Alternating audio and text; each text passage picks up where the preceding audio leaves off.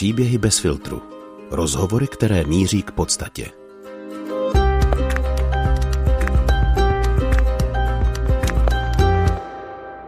Posloucháte podcastovou sérii Od smrti k životu. Vítá vás u ní Marie Moreno. V našem seriálu jsme na cestě od smrti k životu.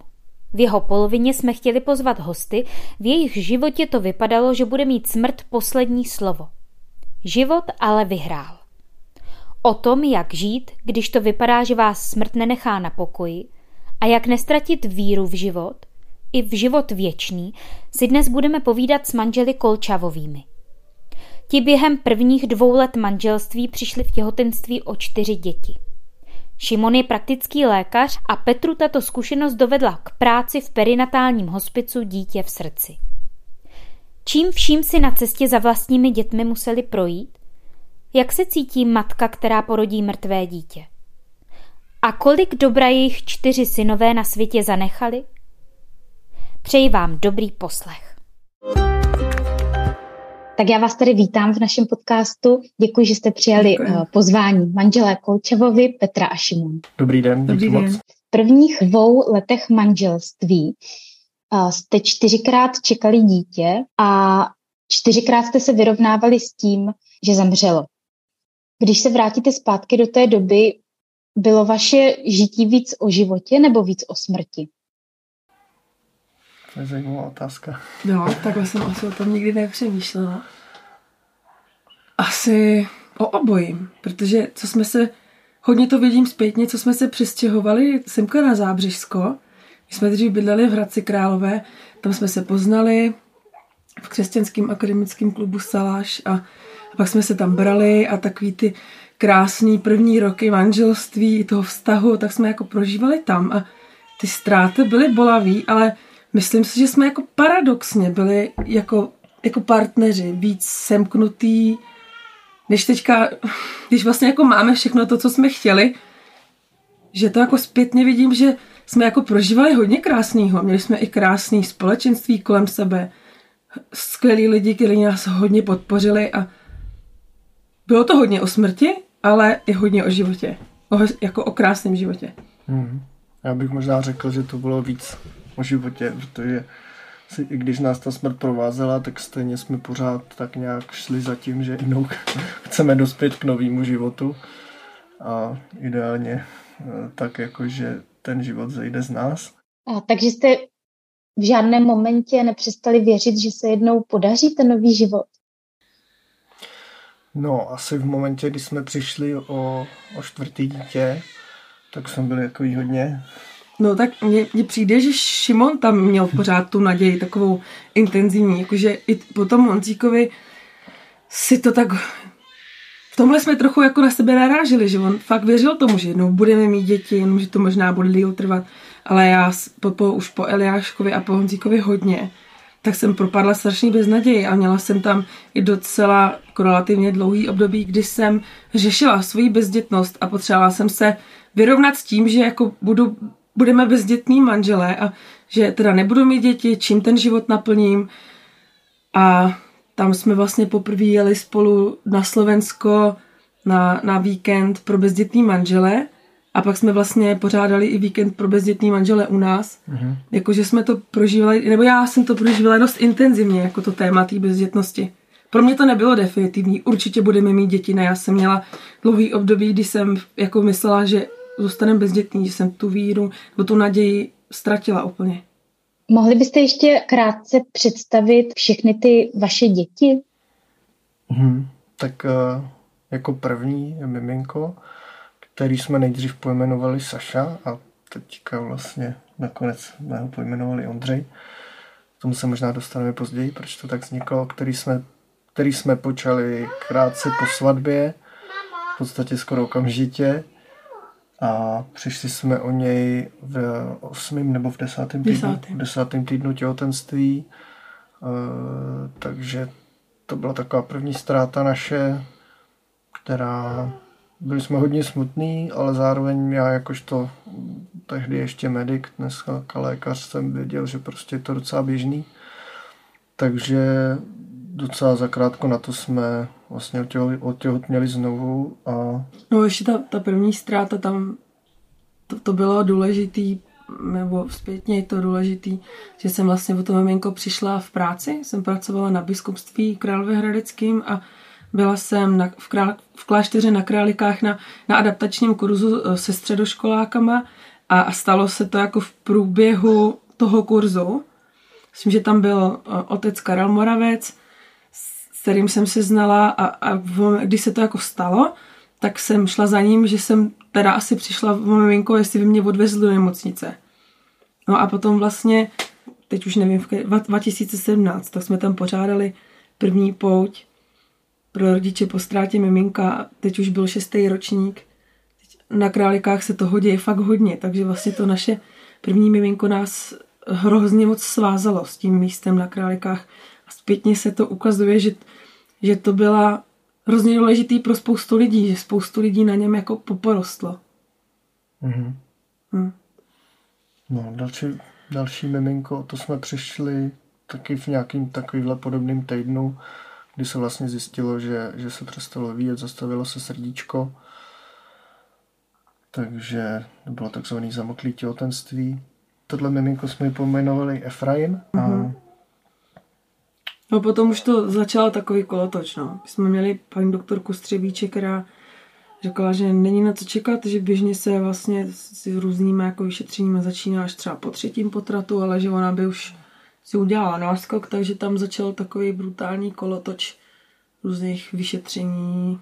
Revmatologie, bio, jaká specializovaná biologie, a genetika. Imunologie a, a. a spoustu. To, to každý, kdo někdy procházel jako tady jako, jako fází neplodnosti, tak to zná, tyhle ty kolečka.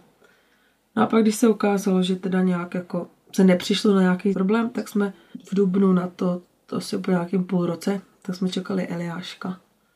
S tím jsme se dostali nejdál. To jsme se dostali až do 35. týdne. Tím, že jsme se pořád tak jako strachovali, aby to bylo dobrý a, a tak. A nakonec jsem odešla na, na mateřskou ve 34. týdnu a už to ze mě tak jako spadlo a říkala jsem si dobrý, teď už se nemůže nic stát. Teď už budeme jenom, si užijeme ty Vánoce a pak už budeme jenom čekat na ten porod. No a vlastně ještě o víkendu přijeli manželovi rodiče na návštěvu za náma a švagr se mě ptal, že ještě nikdy necítil kopnutí, jestli by si mohl šáhnout. Takže jo, já ti hned řeknu, až se pohne. A v tu chvíli mi došlo, že už se teda dost dlouho nepohnul. A začalo mi to tak jako dělat starosti. V pondělí jsem si už říkala, nebudu hysterka, ještě počkám. No ale v úterý ráno jsem otevřela internet a začala jsem si googlit různý jako miminko se nehýbá a vyskočily na mě strašné věci. Takže jsem se zbalila a běžela jsem do nemocnice, kde manžel měl stáže. No, já jsem zrovna měl výuku z ginekologie, takže já jsem seděl na přednášce z ginekologie, když mi, když mi Peťa psala, že, že jde do nemocnice, že se miminko nehýbá. Takže mě zrovna skončila ta přednáška, že jsme se potkali před nemocnicí, šli jsme na tu ambulanci, tam teda nás rovnou poslali na, na, na porodnici. No a pak vlastně Peťa šla dovnitř, já jsem čekal na chodbě a teďka už jsem čekal nějak dlouho, tak jsem říkal, aha, možná se něco děje a když pak uh, mě, mě to zavolali dovnitř a viděl jsem výraz vlastně lékaře a, a Peti, tak, tak mi asi bylo jasný, že něco je špatně. Takže to byl obrovský šok pro nás, protože jsme to vůbec nečekali, jsme prostě doufali, že když jsme se dostali přes ten první, druhý trimestr, který prostě předtím jako dvakrát jsme, jsme zažili jako tu ztrátu, že jsme prostě doufali, že už to musí být dobrý, už jsme měli nakoupený kočárek, postýlku, výbavičku prostě a nebo měli jsme vyrobený nájezdy na schody prostě na kočárek a tak dále. A, a teď najednou prostě nám řekli, že prostě miminko, miminko nežije, že prostě zemřelo a že budeme rodit. No to byl pro mě úplný šok jsem říkala, že ani v případě nebudu rodit, já chci císaře a co nejdřív to ukončit. A tady bych právě ráda jako upozornila, že, že myslím, že asi u části žen tohle je docela normální reakce a že já jsem za to pozbuzení jako jít do přirozeného porodu nebo respektive docela direktivní pozbuzení byla zpětně jako ráda. Že znám i ženy, které třeba v nižším týdnu, tak se to jako vyřešilo nějak eh, invazivněji. invazivněji. A je mi to skoro za ně líto, protože ten porod byl hrozně, byl asi jako nejhezčí zážitek. To hmm. bylo vlastně naše jediné setkání s ním. Hmm. Kdybychom no to... se o to nechali obrat, tak bychom ho vlastně nikdy nepotkali.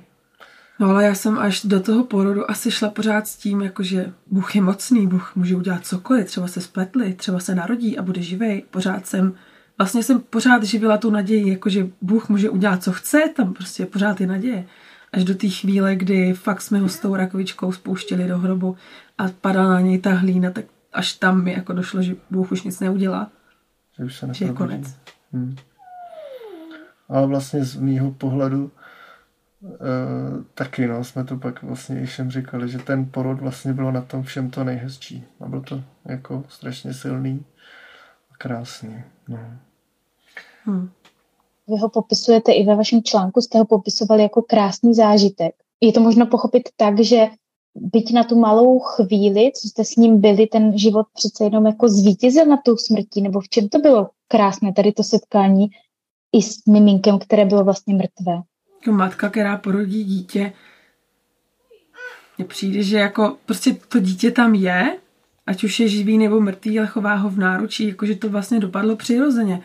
Já jsem porodila a to miminko mi dali do náručí, tak jsem ho držela. Věděla jsem jako to rácio, to jako samozřejmě ví, že miminko je mrtvý, ale takový ty přirozený pocity, jsme byli, až bych řekla, jako šťastný, že je s náma, že ho máme, No, nevím, jestli Šimon, ale no, já jo. Samozřejmě jsme byli strašně jako, brečeli, byli jsme prostě jako zdrcený a tak. Ale vlastně ten, ten kontakt s ním, že jsme ho viděli, mohli jsme si ho pochovat, mohli jsme si ho otřít. A pak jsme ještě vlastně zavolali našeho kamaráda Tomáše Petráčka, kněze, který prostě za náma hned přišel. A... On je vlastně jediný jako ze všech, který ho mohli si pochovat, kromě nás dvou. A tohle bylo strašně důležitý. A vlastně mm. zpětně si ještě vyčítáme, že, mm, že jsme třeba do toho nešli ještě víc aktivně. Že jsme byli takový jako ostýchaví, že jsme se třeba udělali jenom nějaký fotky, ale kde třeba to miminko je, jako není moc vidět. No, když jsme pak vlastně poznali hospic cítě v srdci, tak viděli jsme, jak krásný to ještě jako může být, jak ještě jako krásnější.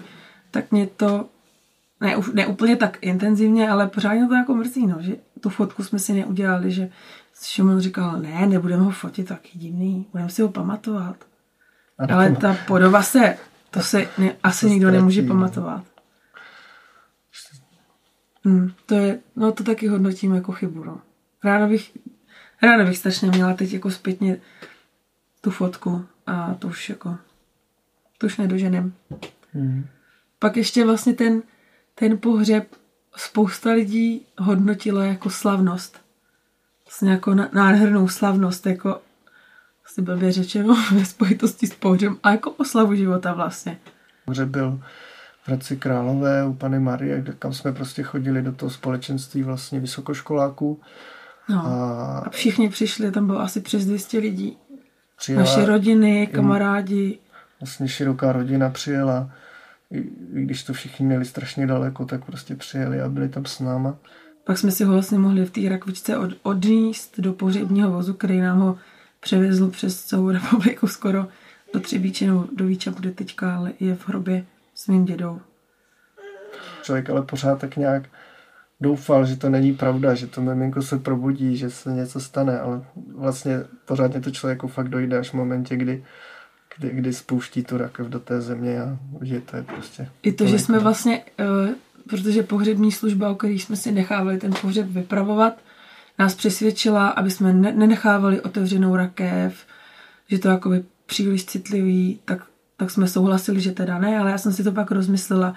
Říkala jsem si, to je prostě naposledy, kdy ho ještě budu moc vidět, jako moji rodiče, naši sourozenci a, a neteře, synovci ho nikdy nebudou moc vidět, takže jsem si to nakonec vydupala, aby rakev byla otevřená a bylo to dobře.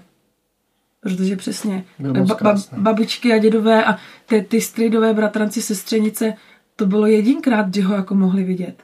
A vidět, že byl fakt skutečný, že rozumíte?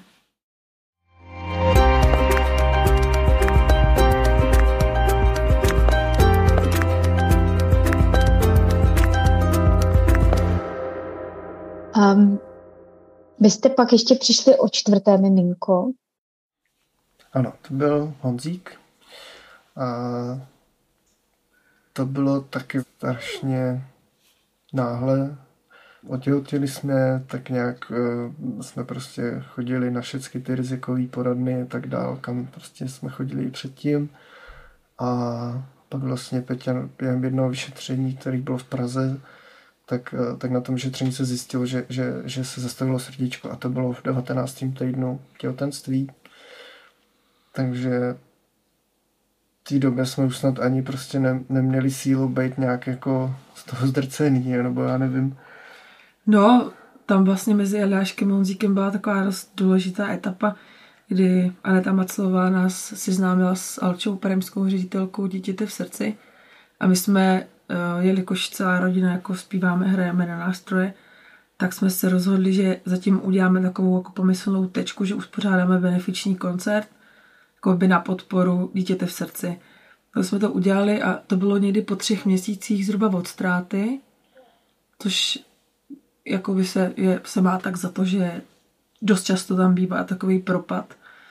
A hrozně to bylo pro všechny takový léčivý, jakože v té době i, i těm um, členům rodiny, kteří třeba nebyli tak moc dílní, tak se tak jako rozvázal jazyk, jak jsme seděli, že jo, po tom koncertě, popíjeli jsme tam něco, tak třeba můj tačka jako začal mluvit o tom, jak moc jako to pro něho bylo těžké, jak ho to bolelo, i ostatní. A to bylo pro mě hrozně důležité, že jsem si vlastně tehdy uvědomila, že já nejsem jediná, kdo jakoby prošel ztrátou, kdo, kdo nějak truchlí, že i ta celá široká rodina jednak přišli jako o vnuka, o synovce, ale pak taky truchlej s náma, vidějí nás, jak trpíme a nemůžou nám nějak pomoct, jakože prochází takovou dvojitou ztrátou vlastně, nebo dvojitou bolestí, tak to bylo hrozně takový důležitý pro mě, no. Mm. no. A mě ještě k tomu, pardon, napadá mm, po té ztrátě Eliáška, jak vy jste prožívali to, to truchlení, ten smutek, protože my jsme se bavili o tom pohřbu, o tom, jak to pro vás vlastně byla oslava života, ale potom jste si určitě prožívali nějaký vlastní smutek. Bylo v něčem třeba jiné truchlení vaše, Peťo, a, a vaše, Šimone? Určitě, rozhodně. A, nebo já jsem to vnímal tak, že, že prostě v té době těsně potom jsem prostě musel být oporou pro Peťu, na, byla na tom... Jako nemusel, nemusel. Ale on, i některý lidi mu to tak jako zakleli. Mu to pořád říkali, musíš být oporou, ty musíš být silný, musíš, musíš. No, ale... Já bych byla pro, aby se tohle zakázalo říkat chlapům, ne, nemusí být oporou a nemusí být silný. Peťa na tom byla dost jako bídně, pořád prostě byla brečela. Ale i fyzicky, že já jsem a... si nedošla sama ani na záchod. Přesně tak, no. Takže to jsem se nějak prostě držel, jako no, vždycky jsem nějak třeba brečel chvíli, ale pak prostě jsem nějak jako normálně fungoval, zařizoval prostě všechno. A ty jsi tam dělal ty zkoušky z interny, ne?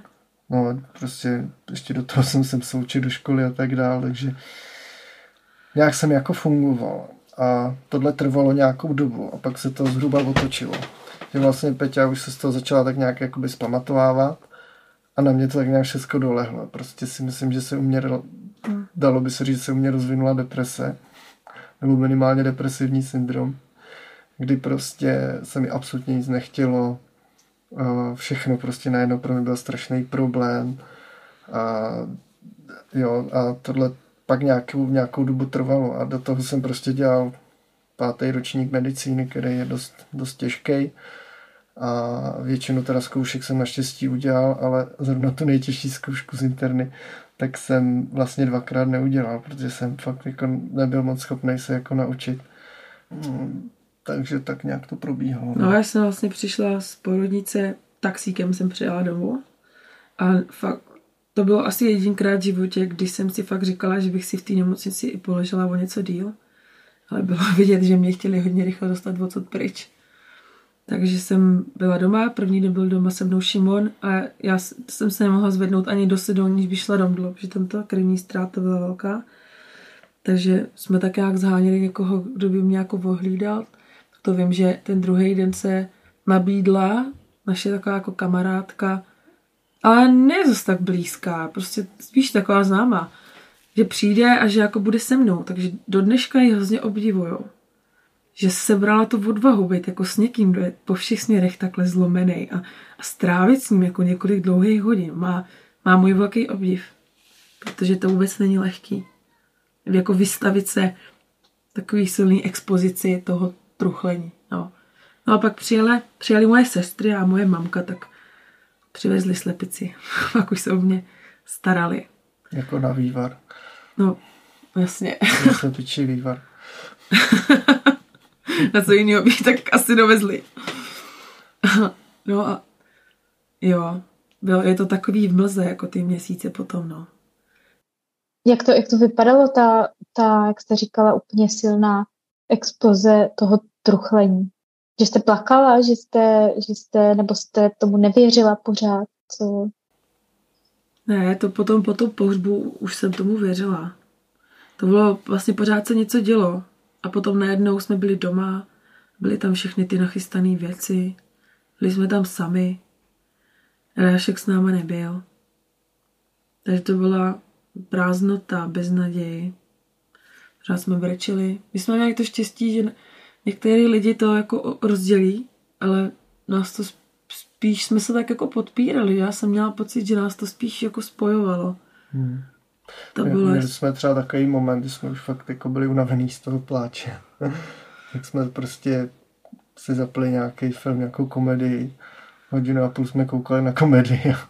tak jsme to vypli, tak jsme se brečeli znova. No. no a to je, bylo to takový intuitivní, ale i se to jako našim klientům dá radit, jako že je dobrý truchlit, ale i si třeba odpočinout, když už člověk nemůže od toho truchlení. No. Akorát jsme věděli, byl advent, jo, takže to bylo nemám pro to asi slušný výraz, co to bylo. Ale akorát jsme věděli, že nechceme být hrozně na Vánoce sami. Takže jsme vyjeli k rodičům mým. Jsme byli o Vánocích s nimi, no. To bylo takový něčem lehčí.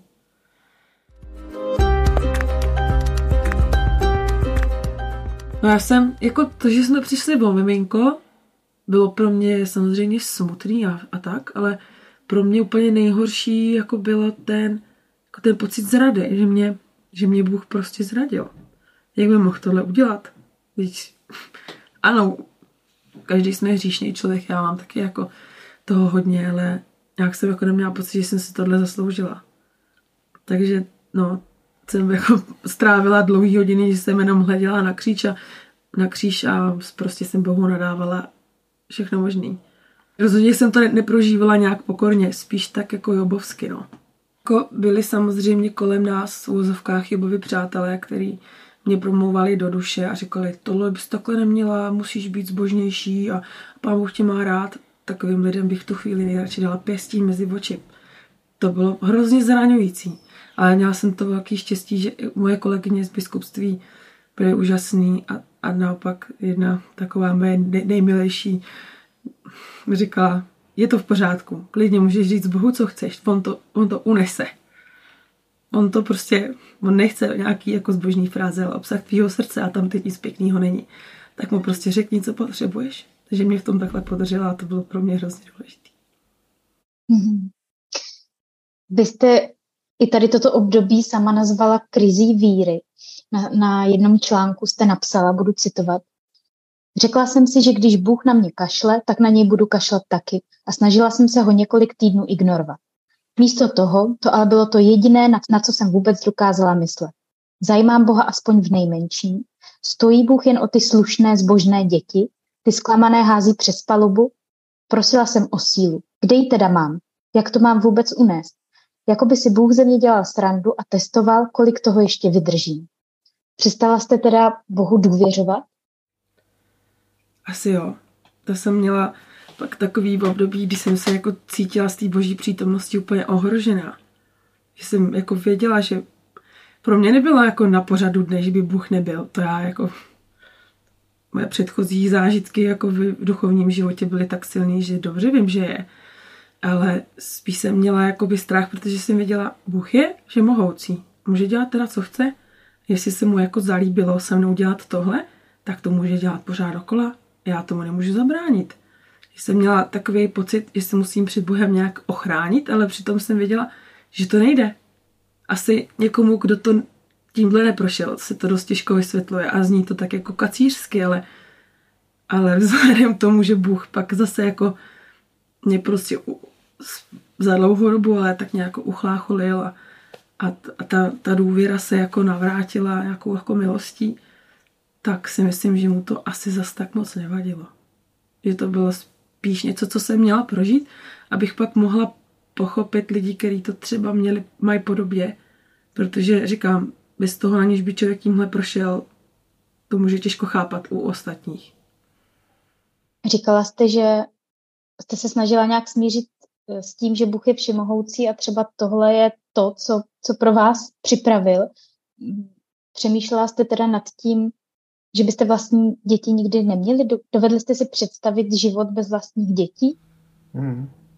Bylo to hodně na pořadu dne určitě. A i jako jsme se o tom hodně bavili.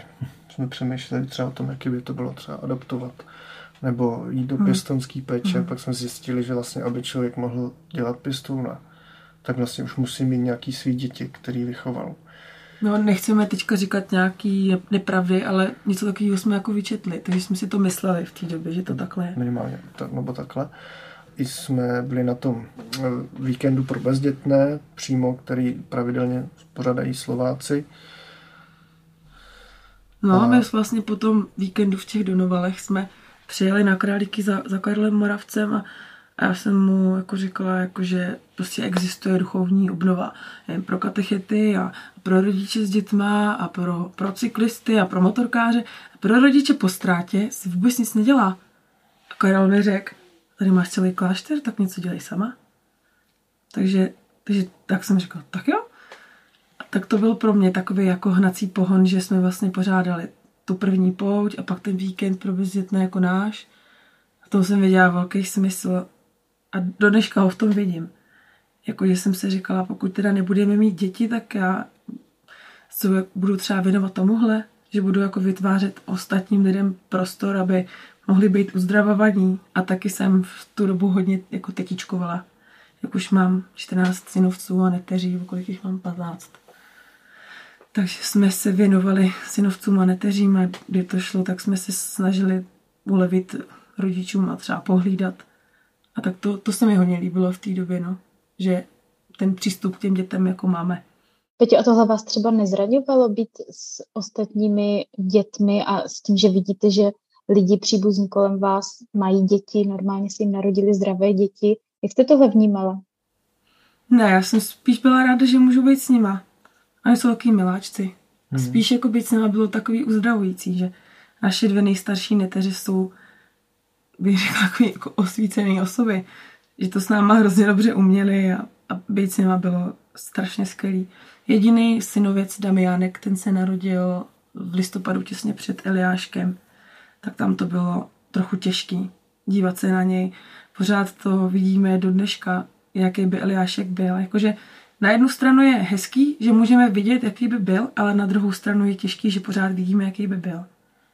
Takže s tím Damiánkem to bylo ze začátku těžký, ale pak jsem si vlastně říkala, že ho přestanu vidět jako miminko, který já nemám, ale jako Damiánka, který je prostě sám sebou, originální bytost. A tohle mi pomohlo se přesto překlenout. Ale vím, že pro hodně lidí to je zraňující a je určitě v pohodě ten kontakt třeba na čas omezit. Vy jste pak, Peťo, říkala, mm, že po té krizi, co jste měla ve víře, vás Bůh uchlácholil. Co bylo to uchlácholení? Co vás zase k němu zpět vrátilo? No, to bylo vlastně po Honzíkově, to bylo takový jako, asi jako pro mě nejhorší propad. Taková jako beznaděj, když jsem četla Šelicos, šus jako endo, mlčení jsem četla, to bylo. A pak, jsem, pak se ke mně dostala knížka Okiáře Petrilo, Teď nevím, jak se to jmenuje česky, ale... Smrt nemá poslední slovo. Smrt nemá poslední slovo.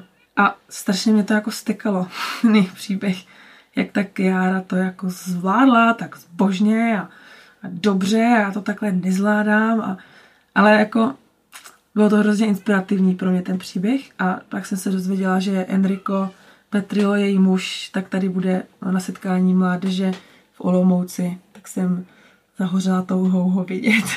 tak jsme tam jeli a úplně jsem tam jako byla taková, tak teď se to rozvím, teď se to rozvím, jak se to dělá, jak tohle jako překonat, on mi to řekne. A netka jeho úplně první věta byla, nejsem tady proto, abych někomu dával nějaký rady. si úplně říkám, skvělý, tak proč tady teda seš? A, ale jako, ona ani neřekl nic, nic jako převratného, co by mě nějak úplně, aha, takhle to teda je. Spíš to, že prošel fakt strašné věci. A ten nám seděl s takovou jako pokorou, klidem a s takovou láskou o že mluvil, jak kdyby byla vedle něj. To se mě nějak jako silně dotklo. A, a, a nedostala jsem jako odpovědi na, na ty svoje jako otázky, jako proč se mi tohle stalo. Nevěděla jsem to pořád, ale nějak mě to přestalo pálit. Já mám takový pocit teďka jako zpětně velký smysluplnosti toho všeho. Spíš to už vnímám, že ty děti fakt byly dar. A jelikož pracuju s maminkama po ztrátě, i který jsou už dlouho po ztrátě, i třeba díl než já, a, a ta bolest kolikrát je stejně intenzivní jako na začátku, vůbec se to nikam neposunulo. Tohle jsem jako už různě četla hned na začátku té naší cesty, kdy maminky 20-30 let, jakože byly tak zraněný, že to nepřebolelo prostě, tak jsem věděla, že tohle takhle nechci. Takže jsem se asi i jako snažila to nějak přijmout. Myslím, že se nám to asi docela povedlo, jakože ty děti jsme integrovali do našich životů, jsou naše a, a teďka momentálně prostě žijou už na věčnosti a čekají tam na nás a jednou se setkáme, dáli pán Bůh. Věříte v to oba, že se s nimi jednou setkáte? Určitě. Jako neumím si představit, že Bůh, který sám sebe označuje jako milosrdnýho, by takovýhle děti k sobě nepřijal. To by, to by nebyl Bůh, kterýho věřím. Zase vás budu citovat. Na počtvrté mi došlo, že člověk opravdově miluje jenom tehdy, je-li ochotný nechat ty, s nimiž touží být odejít, když přijde čas. Je ale každopádně hrozné poslouchat od jiných, že všechno má nějaký smysl, i když ho nevidíme. Že ti, kteří odešli, se mají dobře, i když s nimi nemůžeme být. K tomu člověk musí dozrát sám. Vy jste o tom teď právě mluvila. Jak se vám to vlastně podařilo k tomu, k tomu dozrát? Jak, jak dlouho to trvalo? Těžko říct. Já myslím, že, že, že ten proces byl rozhodně dlouhodobý. Asi ne, nepřišlo to nějak jako ráz na ráz, rozhodně. Pro mě třeba to bylo asi jednodušší, protože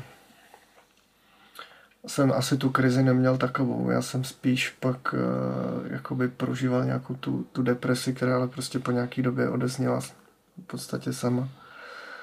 Ale na té duchovní stránce si myslím, to nějaký jako jizvy nebo velký jizvy nezanechalo. Spíš, spíš jako naopak jsem se asi naučil ty věci tak nějak jako víc přijímat a odezdávat. Že je ta víra tvoje taková zemitější asi. Jsi takový uzemněný. Dobrým slova Já mám asi jako štěstí, že jsem mohla pracovat v, hospic, v tom perinatálním hospicu Dítě v srdci. A že jsem, že jo, v rámci jako sebevzdělávání chodila na různých setkání a své pomocní skupiny a kurzy jako o perinatální péči a kde jsem jako o tom mohla hodně mluvit. I na těch koncertech, které jsme pořádali, jsem pořád byl někdo, koho to zajímalo a mohla jsem jako se z toho vykecat. Že jsem mohla o tom mluvit, mluvit, mluvit až do zblbnutí. Až jsem se jako jednou vymluvila a teď už spíš, když to chce někdo slyšet, tak to říkáme, ale jako ta potřeba už není naše. Pořád o tom mluvit. A ještě se trošku vrátím k tomu, zjistila se někdy příčina, proč vlastně byla ta ztráta těch těhotenství, nebo byla u všech uh, těch ztrát stejná příčina?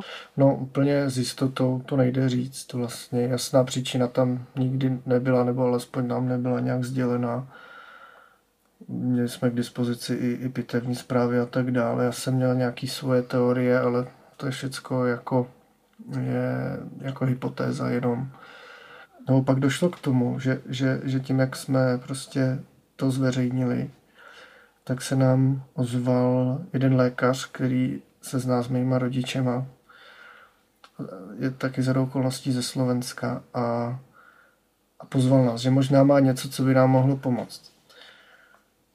A tak my jsme se tam teda vypravili a byli jsme takový jako skeptický, protože fakt jsme prošli, na co si vzpomenete, to jsme prostě měli jako za vyšetření už za sebou. No a on vlastně přišel na to jako první, že, že Peťa má, málo progesteronu v těhotenství a vlastně i estrogenu, takže když jsme potom měli další těhotenství, tak už uh, jsme dodávali vlastně velké dávky právě tady těchto hormonů, hlavně toho progesteronu. No já chci, já potřebuji říct, že pan doktor Valen, Valenfels, která je ze Slovenska, my jsme si tady museli najít doktora, který to s náma jako projde a on mu bude, on bude jako dodávat to know-how, ale někdo, kdo to jako s náma celý mm, jako vykoná tu pouť. Takže jsme tady našli mladou doktorku Elišku Maradovou, na který nikdy nepřestane být věčný, protože to muselo být pro ní taky nesmírně těžký a zvládla to s náma dokonce dvakrát už. Hmm. Takže už máme dvě holčičky. No. My se určitě ještě k holčičkám dostaneme a k těm, k těm těhotenstvím, jak probíhaly. Vy jste říkali, že celá tady ta zkušenost vaše manželství a vaši lásku posílila. V čem? No asi v tom, že jsme to vždycky řešili spolu. A vlastně jsme se poznali daleko víc hlouběji s tím, že jsme většinu tohohle prožívali v Hradci Králové, kde jsme prostě byli jako samostatně. Odkázaný jenom jeden na druhýho. Neměli jsme prostě žádnou rodinu v okolí a tak dál. Takže jsme vlastně neměli ani moc kam jakoby utíkat, takže jsme vlastně pořád byli spolu. Tak, že jsme nějak jako dokázali v té krizi spojit síly a spíš se o sebe navzájem opřít, no, než od sebe jako utíkat ta komunikace, že jsme komunikovali se docela otevřeně a intenzivně. Hmm. Zpětně vlastně ta, ta každodennost si myslím, že nám dělá větší problémy než, než ta krize. Petě, vy jste dokonce řekla na začátku rozhovoru, že tehdy uh, vám přišlo, že jste byli stmelenější jako pár. No, tak, tak jo, Šimon teď začal už pracovat jako lékař, stavíme dům. Šimon si dodělával atestaci s tím, že já vlastně de facto žiju v novém cizím prostředí, kde teda kromě rodiny Šimonový moc nikoho neznám a jsem tady v Hradci jsem jako měla to svoje místo na slunci, že jo, svoje přátelé, svoji komunitu kolem sebe a vyrvala jsem se z těch kořenů, přesadila jsem se někam jinam, takže jako tady prožíváme věci jako těžký jiným způsobem, což asi taky k životu patří, no ale prostě procházíme zase úplně nové věci. A myslíte si, že teď s odstupem, že vás ta zkušenost měla někam přivést, že se to stalo kvůli něčemu? Já jako nechci, aby to znělo nějak moc nafrněně, ale jo, asi mám ten pocit, no. Že be, bez, bez téhle tý zkušenosti, bez těch mých dětí bych nemohla nikdy jako pracovat v tomhle, v tomhle oboru, kterým pracuju, nedostala bych se vůbec tím lidem. Neprožila bych spoustu věcí, ani bych spoustu věcí jako nemohla dát, protože bych neměla z čeho. Že nevím, jestli to třeba budu dělat úplně celý život, ale minimálně mi to připadá, že jsem v tomhle jako našla svoje místo, který mi dává smysl. Hmm. Z mýho pohledu to nebylo třeba zas tak moc intenzivní, ale rozhodně ta zkušenost uh, se mi teď hodí. Třeba když uh, mluvím třeba s pozůstalýma, když zemře někdo, o kterého jsem třeba pečoval, tak tím, že jsem taky jakoby přišel o někoho blízkého, tak, uh, tak si dokážu líp představit, co ty lidi zhruba tak můžou teď, teď prožívat.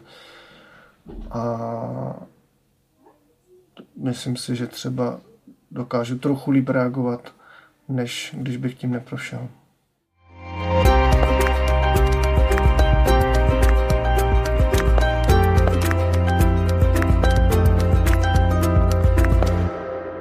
Vy už jste zmínili, že máte dvě holčičky. Ten uh, příběh je se šťastným koncem, dopadl dobře, jmenují se Sára a Ester, říkám to dobře. Jak se to tedy stalo? Jak probíhaly tady ty dvě těhotenství? Jak... Blbě. ne, to, to, to první těhotenství, nebo to starší holčičku u Sárinky, uh, to bylo hodně náročné, bylo tam i víc těch hormonů, o kterých jsme už mluvili, to znamená, já jsem Pétě píchal, teď nevím, jestli každý den, obden, nebo obden, injekce, naštěstí jsem to jako uměl jako zdravotník. Vlastně jsme museli jezdit i na speciální kardiologii do Brna, A tam se vlastně zjistilo díky tomu, že, že Sárinka má srdeční vadu, takže pak jsme tam jezdili i kvůli té srdeční vadě. A nejdřív to vypadalo dost dramaticky, že, že, že, že to bude asi dost těžká voda. Nakonec to byl jenom v úzovkách uh, mnohočetný defekt nebo mnohočetná, nebo tam byly prostě díry v přepážce mezi, mezi, mezi komorama srdečníma. Sárinka, když se narodila, tak, tak byla úplně, zdálo se úplně v pohodě. Pak jsme pokračovali v tom, tom sledování na té kardiologii a pak asi v půl roce teda musela jít na operaci, a, což byla další zajímavá zkušenost. Měla prostě velkou srdeční operaci v mimotělním oběhu, která byla v Praze, v hmm. Motole. A tam byli natolik šikovní, že, že to vlastně řešili a hmm. vlastně díky tomu ona dneska funguje v podstatě normálně. normálně. Skoro Pro mě to bylo šílený každý, kdo zažil tady to těhotenství po ztrátě, tak ví, že to je prostě šílený, neustávající strach, kterýho se nezbavíte. Maximálně tak třeba hodinku nebo dvě po, po gynekologickém vyšetření, kde slyšíte to srdíčko bouchat, ale pak znova strach, strach, strach, který nekončí. No, je velice stresující a těžký, těžký období, jako nepředstavitelný, kolik vlastně ne, jako negativních emocí jsem do toho miminka jako navalila, že se říkám, že Sájenka je relativně normální na to, co jako musela prožít už v takhle nízkém věku. Sesterkou už to bylo úplně jiný. Tam ta, ta, ta náruč už jako byla plná, už jsme měli tu sárenku, nějak jsme asi jako víc, víc věřili, že to může dobře dopadnout. Hmm. Tady u sárenky to ještě nikdy dobře nedopadlo, takže no, Esterka je taky úplně jinačí, no. Takový pohodář, taková malá radost, takový naše dítě za odměnu. A co vás na rodičovství nejvíc překvapilo? Jako ty, ty začátky byly, byly krásný, teď to, to, to, co chci říct, nechci, aby to vyznělo nějak jako, že jsem nespokojená, ale mě jako překvapilo to, že to mateřství pro mě není to nejvíc naplňující v mém životě. Že já si nejsem ten typ matky, který by jenom stačilo jako být s těma dětma na věky doma, že jako potřebuju dělat ještě něco navíc, něco dalšího, co jako má smysl spíš pro společnost. To mě asi překvapilo na tom nejvíc. No ale jinak máme úžasné děti. Hezký a šikovný a je to s nimi super. no přemýšlím. No, teď o tom přesy asi taková nějaká, jako že to je prostě non-stop že, že už jako uh, jsem tím tátou prostě navždycky, ať se děje, co se děje. A takže jako by podle toho se musím nějakým způsobem chovat a nějak jako fungovat. A v kombinaci že s pracovním nasazením a tak dále, tak to je, to je někdy jako dost, eh, dost jako výzva být jako tam pro ty děti taky jako táta. Jenom zmíním, že holčička mi tři a půl roku, že? Starší Sárince a Ester je rok a půl, takže mm. máte i tak blízko mm. u sebe. A jaké holky jsou? Každá úplně jiná. Sárinka je taková víla, taková jako éterická bytost, taková jemná, a zamyšlená. Ester je taková raketa.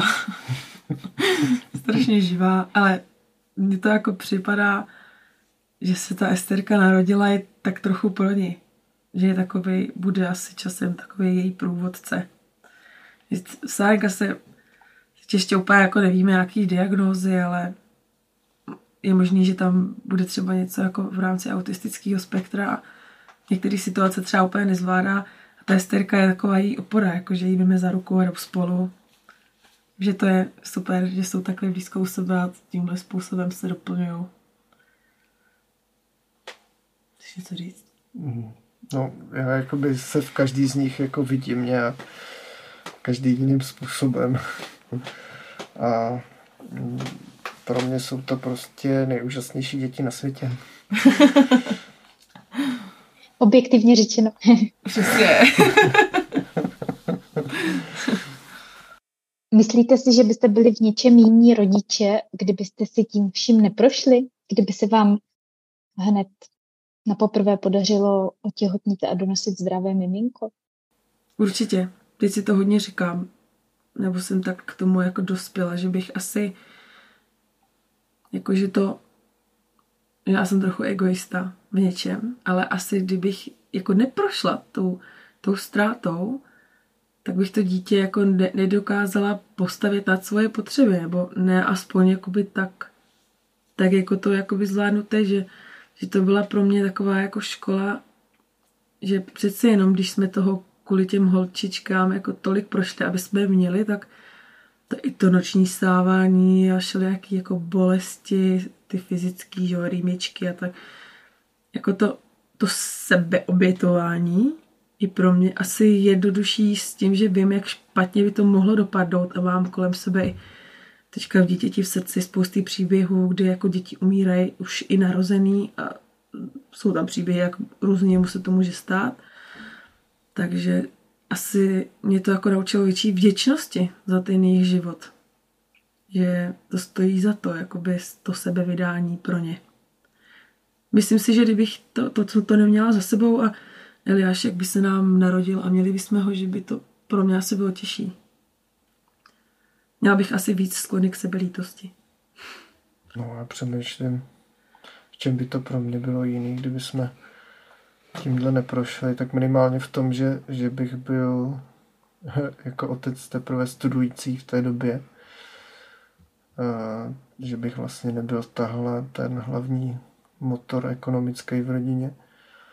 Takže to by asi bylo jiný, možná, že ten vztah s tím dítětem by pak byl, byl i jinačí. Zase na druhou stranu by to bylo v době, kdy, kdy člověk dodělává školu, což je taky hodně těžký. Takže jakoby po té spíš asi pro mě to je praktická stránka, ten rozdíl. A ne, neumím si to moc představit jakoby na té na tý stahové stránce.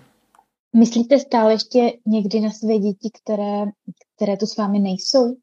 Jste kvůli tomu třeba ještě někdy smutní vyloženě? Vzácně. Vzácně, Vzácně smutní, ale... ale myslím si, že na ně myslíme docela často. Máme vlastně, co máme k dispozici, nějaké fotky tak je prostě máme třeba na, na stěně doma pověšený. A eh, řekni to obrázku. Vlastně. Jo, no to je mm, na, na, na Instagramu paní má učit s názvem Láskolinka a maluje obrazy uh, různý, ale myslím, že se jí to trochu zvrhlo, jakože živí jsou tam na obrázku se zesnulýma, který prostě odešli. A tak jsme se nechali namalovat my, my jako celá rodina kluci tam jsou ve věku, v jakým by zhruba byli teďka a jsme tam jako všichni, oni mají takový svatozáře, ale pro mě to bylo strašně, to bylo takový jako trochu smutný, že jsme byli zrovna na stavbě, když mi ta fotka přišla, tak se na ní koukala a najednou jsem je úplně tak jako kolem sebe viděla, jak jezdí na těch kolech a pošťuchujou se a to by bylo hodně líto, no. Ale je to spíš zácný, někdy když právě jakoby se setkávám s maminkama po ztrátě vidím, jak to jako může být intenzivní i dlouho, tak se někdy cítím jako taková krkavčí matka, že na ně asi nemyslím zase tak často. Ale máme je tam doma, s holkama o nich mluvíme. Pro mě je takový nejdůležitější asi dušičkový období, protože jak máme, máme je čtyři a každý ty narozeniny má nějak jinak, tak o těch dušičkách se to tak jako propojí a Teď jsme Jsou nám tak nějak nejblíž. Hmm. Teďka dva dny zpátky zrovna jsme vzpomínali na Eliáška. Na Eliáška to by bylo 6 let, vlastně, nebo 6 let do toho, co, co, co, co se narodil. Co pro vás znamená smrt? No tak pro mě jako lékaře asi jako první mě napadne smrt těla, což je vlastně stav, se kterým se relativně často potkávám v rámci své profese. Určitě rozlišuju dobrou smrt a špatnou smrt z mýho jakoby lékařského pohledu, kdy třeba člověk vidí, že, že někdy třeba se mohlo udělat ještě něco, něco navíc, někdy třeba se něco nemuselo dělat a tak dál. Takže do jisté míry smrt pro mě může být i selhání. A na druhou stranu může být i pro mě dobrá smrt, když třeba mě přišlo na mysli smrt mého dědečka, který umřel 93 letech obklopen milující rodinou, prostě umřel doma ve svém obýváku s výhledem do svojí zahrady, jo, tak, tak třeba bych taky rád jednou zemřel. Možná to je jako konec cesty. Smrt může být loučení, ale zároveň vítání. Asi provázená takovým nějakým možná strachem, ale zároveň nadějí. Že všichni ti, kteří tam očekáváme, že, že tam budou, že se s nimi setkáme, že dojdeme Božího milosrdenství, budeme se moct potkat i s Ježíšem. A život? Co pro vás znamená život? Život znamená, nevím, jestli znamená je dobrý uvozující sloveso, ale ráda bych ten život, jako tu cestu, prošla takovým způsobem, abych byla dobře připravená na, na ten předěl, na ten přechod dál do dalšího života a, a spíš než uh, nevím, statky a krása nabít nějakou jako moudrost, dobrou službu, moc se pak na konci podívat zpátky a říct si, jako, nebylo to, nebylo to špatný, moje existence, ta cesta jako měla smysl, někomu, někomu to přineslo něco dobrýho. Asi takhle o tom přemýšlím. Hmm. Pro mě život je vlastně do, do jisté míry pořád taky jako moje profese, hlavní vlastně náplň mojí profese. Srdce tluče, je to. To, no to právě ne, že jo. Někdy to je tak, že srdce tluče, ale vlastně už tam moc života není. Pro mě osobně život znamená snažit se žít dobře, abych eh, byl nějak prospěšný pro, pro své okolí, abych, eh, aby třeba po mně hmm. i něco zůstalo já si vlastně jako říkám, že v té v definici, kterou jsem si teďka stanovila, tak i ten kratinký život těch našich kluků jako byl obrovsky naplňující. Z toho jejich života jako vzešlo tolik dobra, tolik dobrých počinů a, a věcí. Třeba když umřel Honzíček, tak eh, když jsme ho dávali do, do pohřební služby, tak tak nám tam jako nabídli nejmenší možnou velikost rakve, což bylo 60 cm a to bylo v porovnání s tím jeho malinkým tělíčkem hrozně moc. A mě to tak nějak nedělalo úplně dobře, tak jsem uháčkovala takovou lodičku, do které ho jako uložili do té rakvičky. No a pak jsem to vlastně jako ten nápad předala Alče Peremský z Dítěte v srdci a oni to ještě s kolegyněma jako tak trochu ji jako upravili, aby byla taková bytelnější, stabilnější.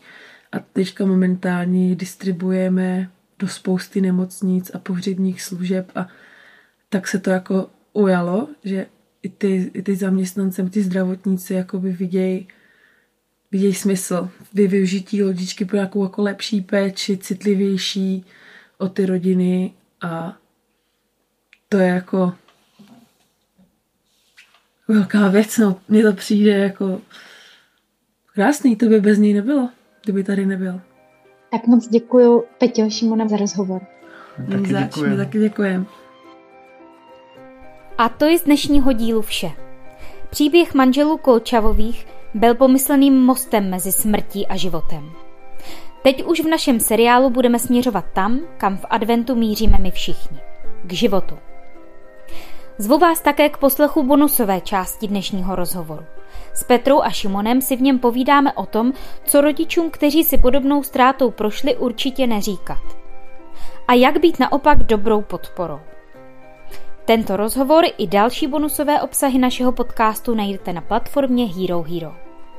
Děkuji zvukaři Antonínu Kánskému a editorce Haně Kašpárkové za spolupráci. Příště naslyšenou se těší Marie Moreno.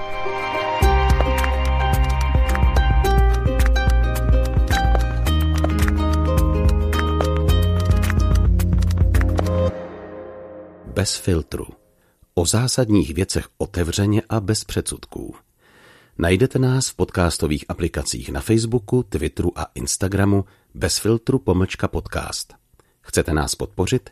Info na webu bezfiltrupodcast.cz